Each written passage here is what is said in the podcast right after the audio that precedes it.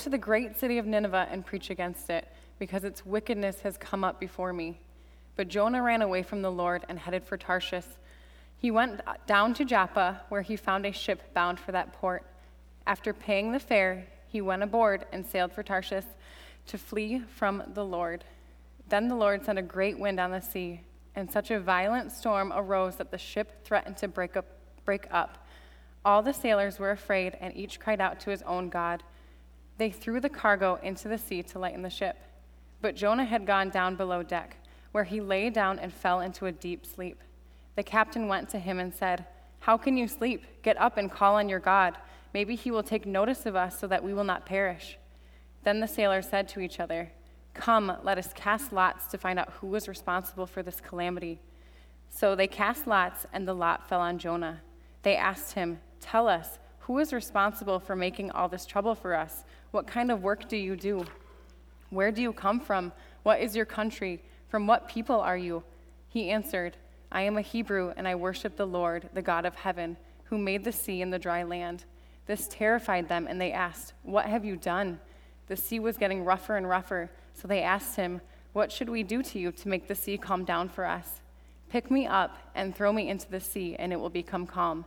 I know that it is my fault that this great storm has come upon you. Instead, the men did their best to row back to land, but they could not, for the sea grew even wilder than before. Then they cried out to the Lord, Please, Lord, do not let us die for taking this man's life. Do not hold us accountable for killing an innocent man, for you, Lord, have done as you pleased. Then they took Jonah and threw him overboard, and the raging sea grew calm. At this, the men greatly feared the Lord, and they offered a sacrifice to the Lord and made vows to him. Now the Lord provided a huge fish to swallow Jonah, and Jonah was in the belly of the fish three days and three nights. From inside the fish, Jonah prayed, I was in very bad trouble. I called to the Lord for help, and he answered me. I was deep in the grave. I cried to you, and you heard my voice. You threw me into the sea. Your powerful waves splashed over me. I went down, down into the deep sea. The water was all around me. Then I thought, Now I must go where you cannot see me. But I continued looking for, to your holy temple for help. The seawater closed over me. The water covered my mouth, and I could not breathe. I went down, down into the deep sea. Seaweed wrapped around my head. I was at the bottom of the sea, the place where the mountains begin. I thought I was locked in this prison forever, but the Lord my God took me out of my grave God, you gave me life again. My soul gave up all hope, but then I remembered the Lord. I prayed to you, and you heard my prayers in your holy temple. Some people worship useless idols, but those statues will never help them. I will give sacrifices to you, and I will praise and thank you. I will make special promises to you, and I will do what I promise. Salvation only comes from the Lord. Then the Lord commanded the fish, and it vomited Jonah onto dry land.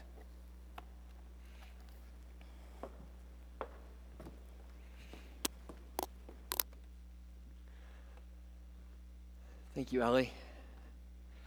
So, 23 years ago, I was a young seminarian, and uh, I was about to do my internship out in California. So, living here in Grand Rapids, my family helped me pack up a U-Haul truck with all of Stacy and I's personal possessions, which wasn't all that much, so it wasn't a huge U-Haul truck. And my brother Dave from California came, and he, Dave and I set off across the country to end up in Merced, California. Um, it was an uneventful trip, nothing too exciting to share, until we got to the Great Salt Lake and had to drive across the Great Salt Lake in Utah. Some of you have been there and maybe have shared this experience as well. So you, you get close to the Great Salt Lake, and there's signs that warn you that you better fill up with gas because once you start crossing the Great Salt Lake, there are no gas stations available to you. And so we looked at the gas gauge and we had a pretty decent amount of gas, and it's not that far, so off we went across the Great Salt Lake. If some of you have driven that before, you know this experience. Suddenly, when we got to that onto that great that highway crossing the Great Salt Lake, there was this unbelievable headwind, and my aerodynamically challenged truck was driving straight into that headwind. I can remember putting my foot. I was driving at the time, putting my foot down the gas pedal all the way down to the floor, and I think I got to 40 miles an hour. right? It was just unbelievable, this headwind. And I'm watching as we're driving these, these miles, and you can almost literally see that gas gauge just moving, just dropping. And you begin to panic and you worry and think, maybe I should have read that sign more carefully. Maybe I should have stopped and topped off. And I'm getting more and more nervous as that wind is pushing against. And I think we made it to the other side on fumes and pulled into the first gas station, giving thanks that we made it against that huge headwind. There's nothing there to break the wind across that lake. Now, six years later, I'm moving back here to Michigan. And this time I'm in my car and I got two kids and my wife, and we come to the Great Salt Lake, and there's no sign on the other side coming this way because this time it's a tailwind. Blew me straight across the. I think that's the best gas mileage I've ever gotten with the wind across that Great Salt Lake. The only moment of panic came. There's a rest area in the middle, and we stopped at that rest area to take a break.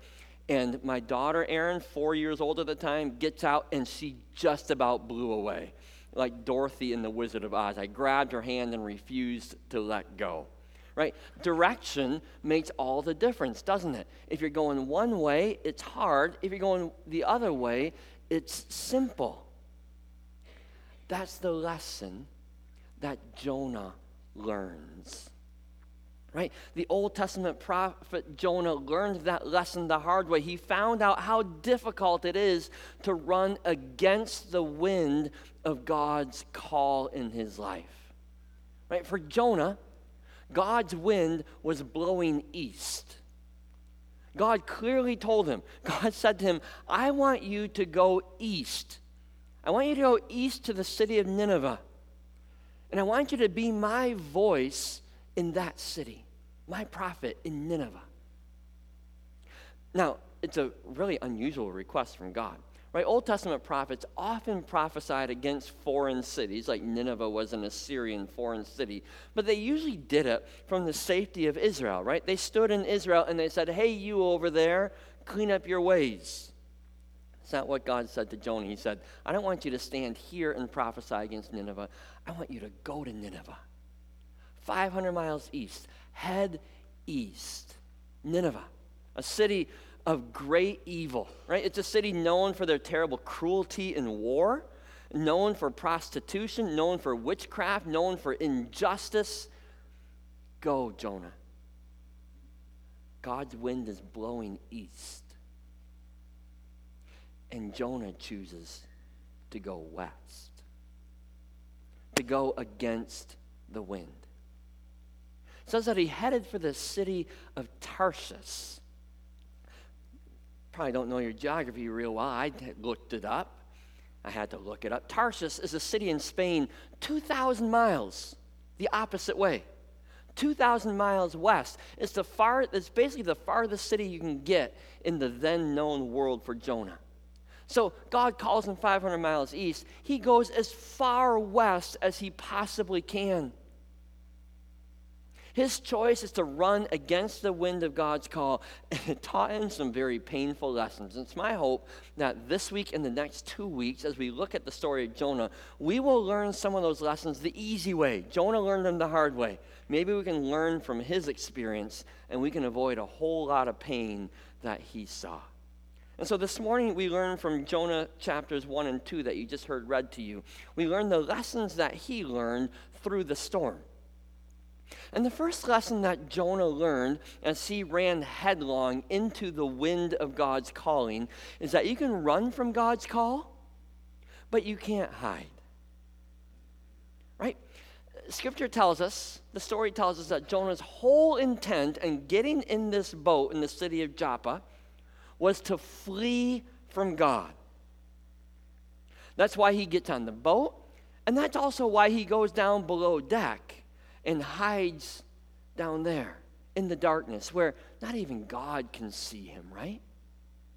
Because if God can't find him, then God can't make him do what he doesn't want to do.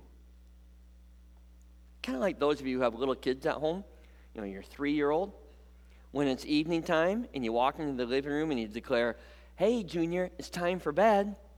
I don't know what your kids do, but mine would quickly run behind the couch and hide Because they think that if I can't see them, they can't see, or if they can't see me, I can't see them. And they can avoid bedtime, right?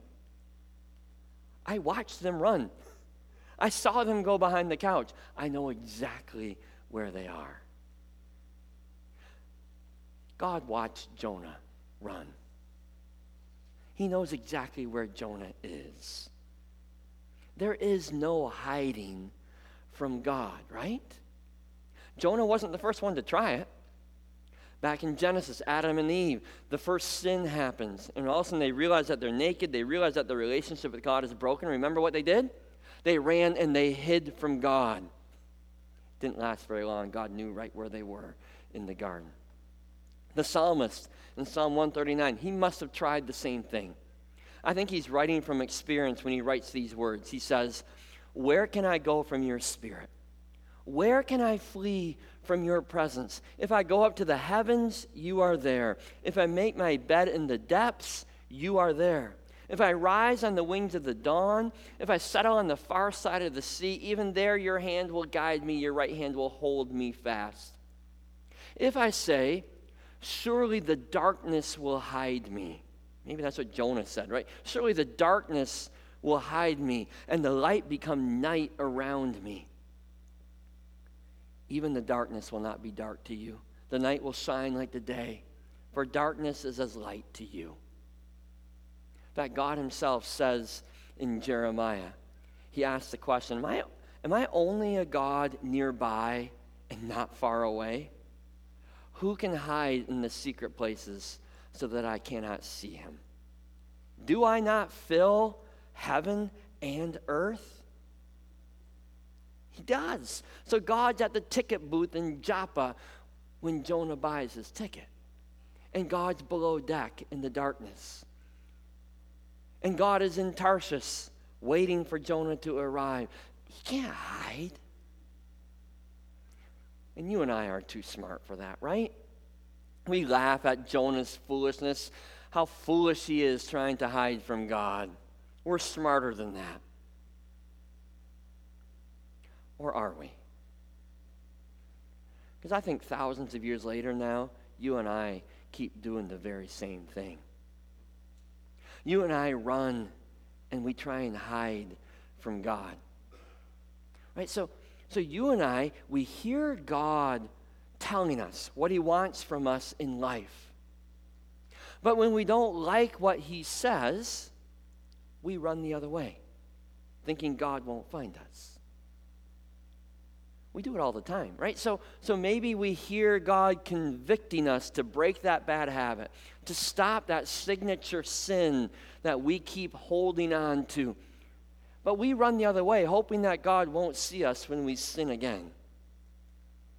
Or we hear God calling us to take to take whatever that next step is in our spiritual maturity, to grow in our spiritual life. Maybe He's saying, I want you to have a more steady personal devotion life, or I want you to, to join a life group, or I want you to take your next step in serving or giving. And our response is to hide from God behind our busyness. We don't have time for that, God.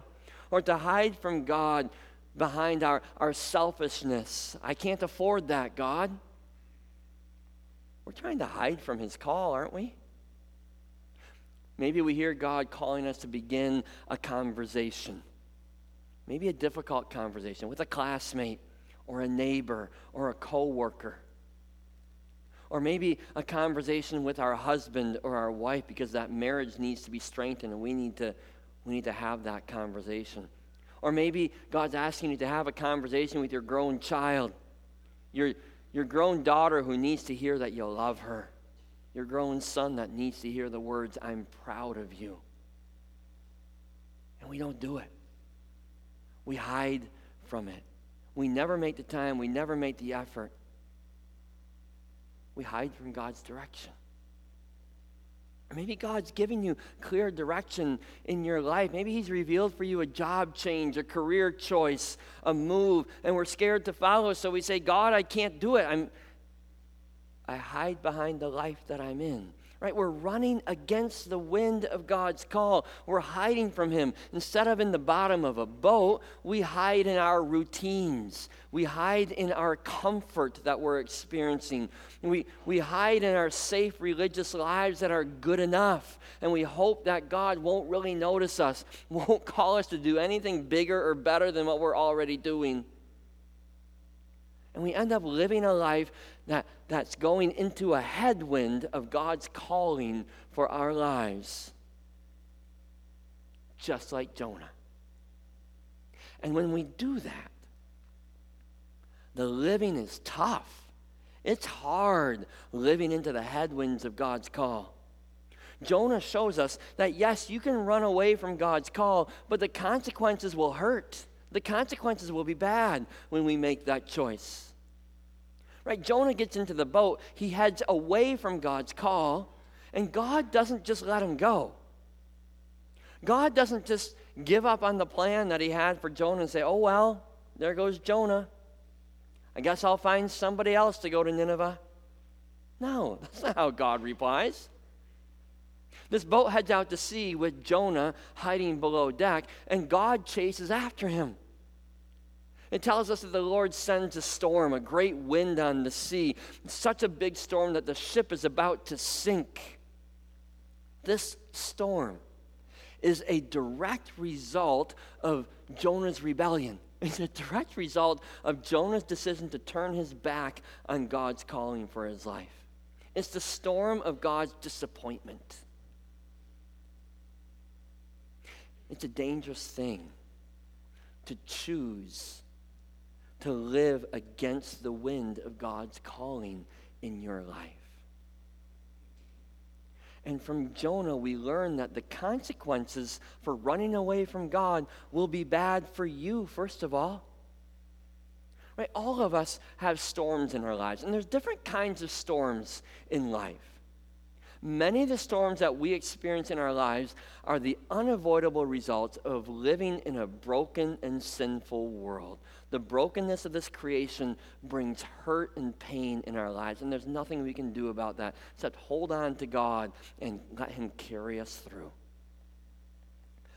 But there are other storms in life that we experience in our lives that are a direct result of our own disobedience to God when we choose to live against God, there's consequences to those choices, right? There's storms that come because of them.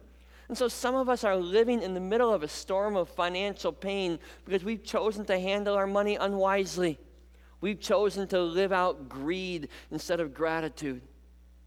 Some of us are in the middle of a storm of an unhealthy relationship, maybe with our spouse, maybe with our children, maybe with our parents because we have chosen to live out of selfishness and pride in that relationship instead of grace and humility that God tells us will cultivate a healthy relationship. It's, it's our choice. Some of us are experiencing storms in our physical well being because we haven't honored our bodies the way that God intends us to care for them we can choose these things. We can choose to run away from God's direction, to run away from God's call. We can choose to say no to God's direction in our lives. But in doing so, we need to realize that there will be consequences in our lives. Because God loves us as His children so much that the direction He gives us is also the path to blessing. When God calls us, when God sends us, when God directs us, He directs us towards good things. He, he will never lead us down a dead end. He will never lead us towards pain and failure. It may be difficult, yes, but in the end, what He directs us towards is His good path towards blessing that will end with satisfaction and joy and contentment. And He gives each of us specific callings in life, direction to live, so that we might be, yes, used by Him, but also so that we might be blessed by Him in the process. And so when you and I turn our back on God's direction for our lives, we are also turning our back on His blessing. Just know that. Know there's consequences for that choice, for you in your life, for me in my life. But this isn't just about us. The consequences of our running against God's calling spill over to others as well. The people all around us. It did for Jonah. Jonah's running away from God. The storm comes down on Jonah, and his fellow, his, his fellow sailors are all caught up and put in jeopardy because of it, right? They were caught in the storm right along with him. In fact, Jonah was so self obsessed, self focused, that while the storm raged above him, he's sleeping in the boat. Fast asleep. And even when they go wake him up and say, Come on, buddy, help us out here, he doesn't right away say, Oh, yeah, this is all my fault. I'm so sorry. It isn't until they cast lots and they figure out it's you that he finally says, Yeah, it's me. He puts all of them in danger because of his rebellion against God. And our choice to rebel against God will put other people around us in danger as well. The consequences of running against the wind of God's call affect not just you, but the people around you, and most likely the people that you love the most. So, if you choose to live out a worldly perspective on finances, that will not just affect you, but it will affect your family and your business and your church and your witness. And your unwillingness to follow God's direction for a healthy relationship and a healthy marriage will affect not just you, but it will affect your kids and your grandkids for generations to come. If you ignore God's call for you to care well for your body, it will not only bring pain to you, it will bring great pain to the people who love you the most. When we run against the wind of God's call, the consequences affect not just us, but the people around us. And it affects people who don't even realize it's affecting them. Remember the people of Nineveh? Jonah's putting the whole city of Nineveh in grave danger because God has chosen Jonah to be their hope of salvation. And their only hope is running in the opposite direction from them. God has chosen you and me to bring the good news of salvation through his son, Jesus Christ, to our Ninevehs Maybe that Nineveh is right next door in your neighborhood. Maybe your Nineveh is at work in your office or your factory. Maybe your Nineveh is in the hallways and classrooms of your school. God has given each of us a Nineveh and said, Here's where I want you to go. Here's the person that I've brought into your life because they need to know about Jesus. We carry that hope of Jesus Christ. And if we decide to ignore the calling that God gives us, we're putting them in danger even if they don't realize it. Because their hope is running away from them. The consequences of our rebellion, yes, they affect us, but they affect the people around us and beyond as well. We like to think that our relationship with God is just a me and God thing, right? It doesn't affect anybody else. Nobody else needs to worry about my spiritual life. It's just me and God. Jonah proves that's not true. It's not true. But the good news, the good news in the storm, is that God is not going to let the storm destroy you. You can run from God's call, but God will not let you go. Right? When, when the storm of life, the storm of God's discipline, finally gets your attention, like it did Jonah, He'll give you a way out. He'll give you a chance to turn around and start walking with the wind of His call at your back instead of in your face. That's the grace of God. The grace of God that never lets you go. Right? Here's Jonah. Jonah, who's guilty of disobeying God Almighty, the King of the universe Jonah deserves to be swallowed up by this storm. He deserves to sink to the bottom of this, of this ocean. He deserves whatever punishment God decides to give him. But just as the storm shows God's disappointment in Jonah, so the appearance of this great fish shows the extent of God's grace given to Jonah as well. Jonah is tossed into the sea. But instead of that being the end of his story, it's just the beginning. It's the beginning of Jonah walking with the wind of God's call. This fish that swallows Jonah just happens to be heading in the direction of Nineveh. God's grace gives Jonah another chance to walk with God instead of against Him. And God's ready to give each one of us that grace as well. Doesn't matter how long you've been running against the wind of God's calling in your life, it's not too late. This offer of God's grace will always be there in the storm.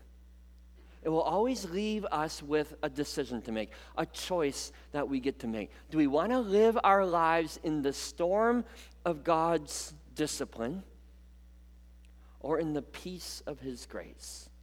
Will we follow His direction or will we insist on following our own wisdom? Will we walk against the wind of God or will we turn around and walk with it? The prophet Jeremiah prays a prayer that I think needs to be our prayer as well. He says, Lord, I know that people's lives are not their own. It is not for them to direct their steps. It's not for me to direct my steps. It's not for you to direct your steps. He says, Discipline me, Lord. Send a storm when necessary. Discipline me, Lord, but only in due measure not in your anger, or you will reduce me to nothing. You and I need to tune the ears of our hearts to hear God's call, to know where God is leading and directing us, and then we need to choose to follow. And we can learn our lesson the hard way, like Jonah did. We can choose to ignore God's call and go the opposite way, and the storms will come. The storms will come, and He will allow the consequences of our choices to play themselves out in our lives. We can learn the hard way if we wish. But God's ready to lead us by His grace if we'll choose that instead if we'll say yes to the direction that His will is blowing, and if we'll run with the wind of His call, wherever that might lead us. I think each one of us needs to come to the basic realization, as Jeremiah did, that our life is not our own, but we belong, body and soul, in life and in death, to our faithful Savior, Jesus Christ. We belong to Him. And if we truly believe that, then we will let God have control of our lives. Then we will let God set our path and our direction. Then we will run with the wind of God's calling at our backs instead of in our faces. Now, know up front that that doesn't mean there will be no storms in life. Because Satan will still try to attack you even as you run with the wind of God's call. And the brokenness of this world, of this universe, is still real. And that won't be fixed until Jesus finally comes again and makes all things new. But when we're running with God's call, then when those storms come, they won't be the storms of God's discipline and righteous indignation. And instead, God will be running beside us in that storm.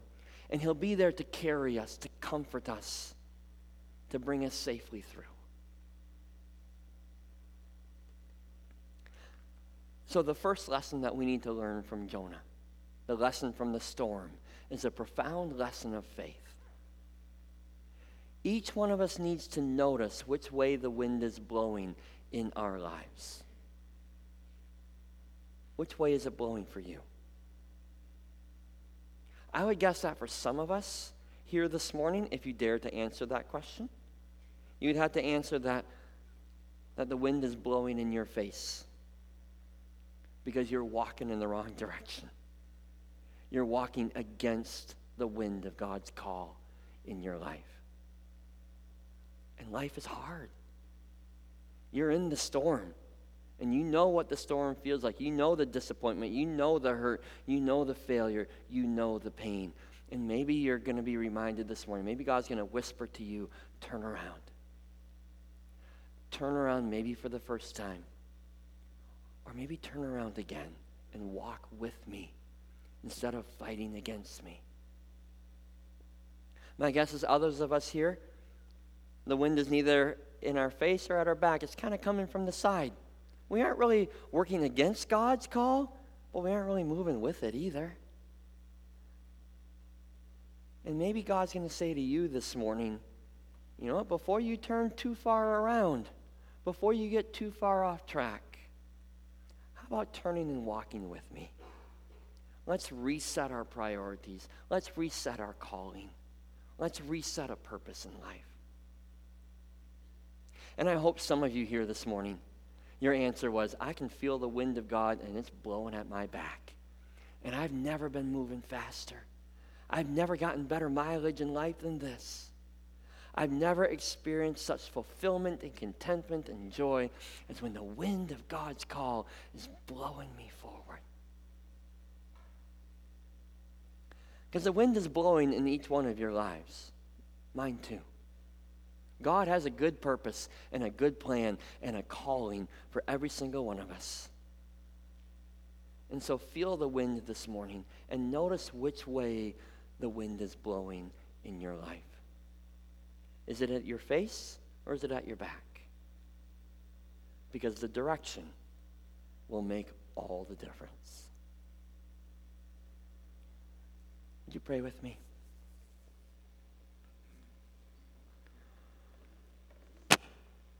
God, thank you. Thank you for the storms in life. Oh, we don't like them. We don't enjoy them. We wish that they weren't there. But we recognize this morning that sometimes those storms in our lives are your wake up call to us, your megaphone to finally get our attention and to turn us around and bring us back to you. And so, Father, some of us are here this morning, we look at our lives and we're feeling the disappointment and the pain of the storms that we're experiencing.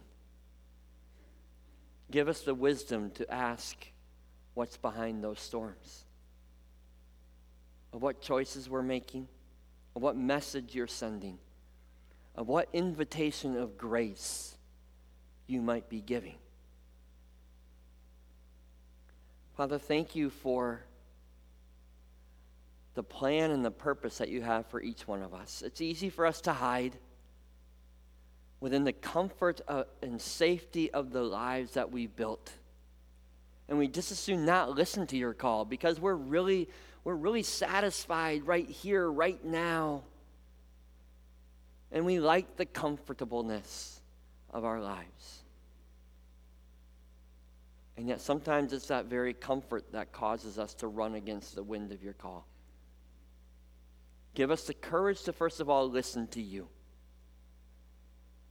to ask you, Father, what do you want from me?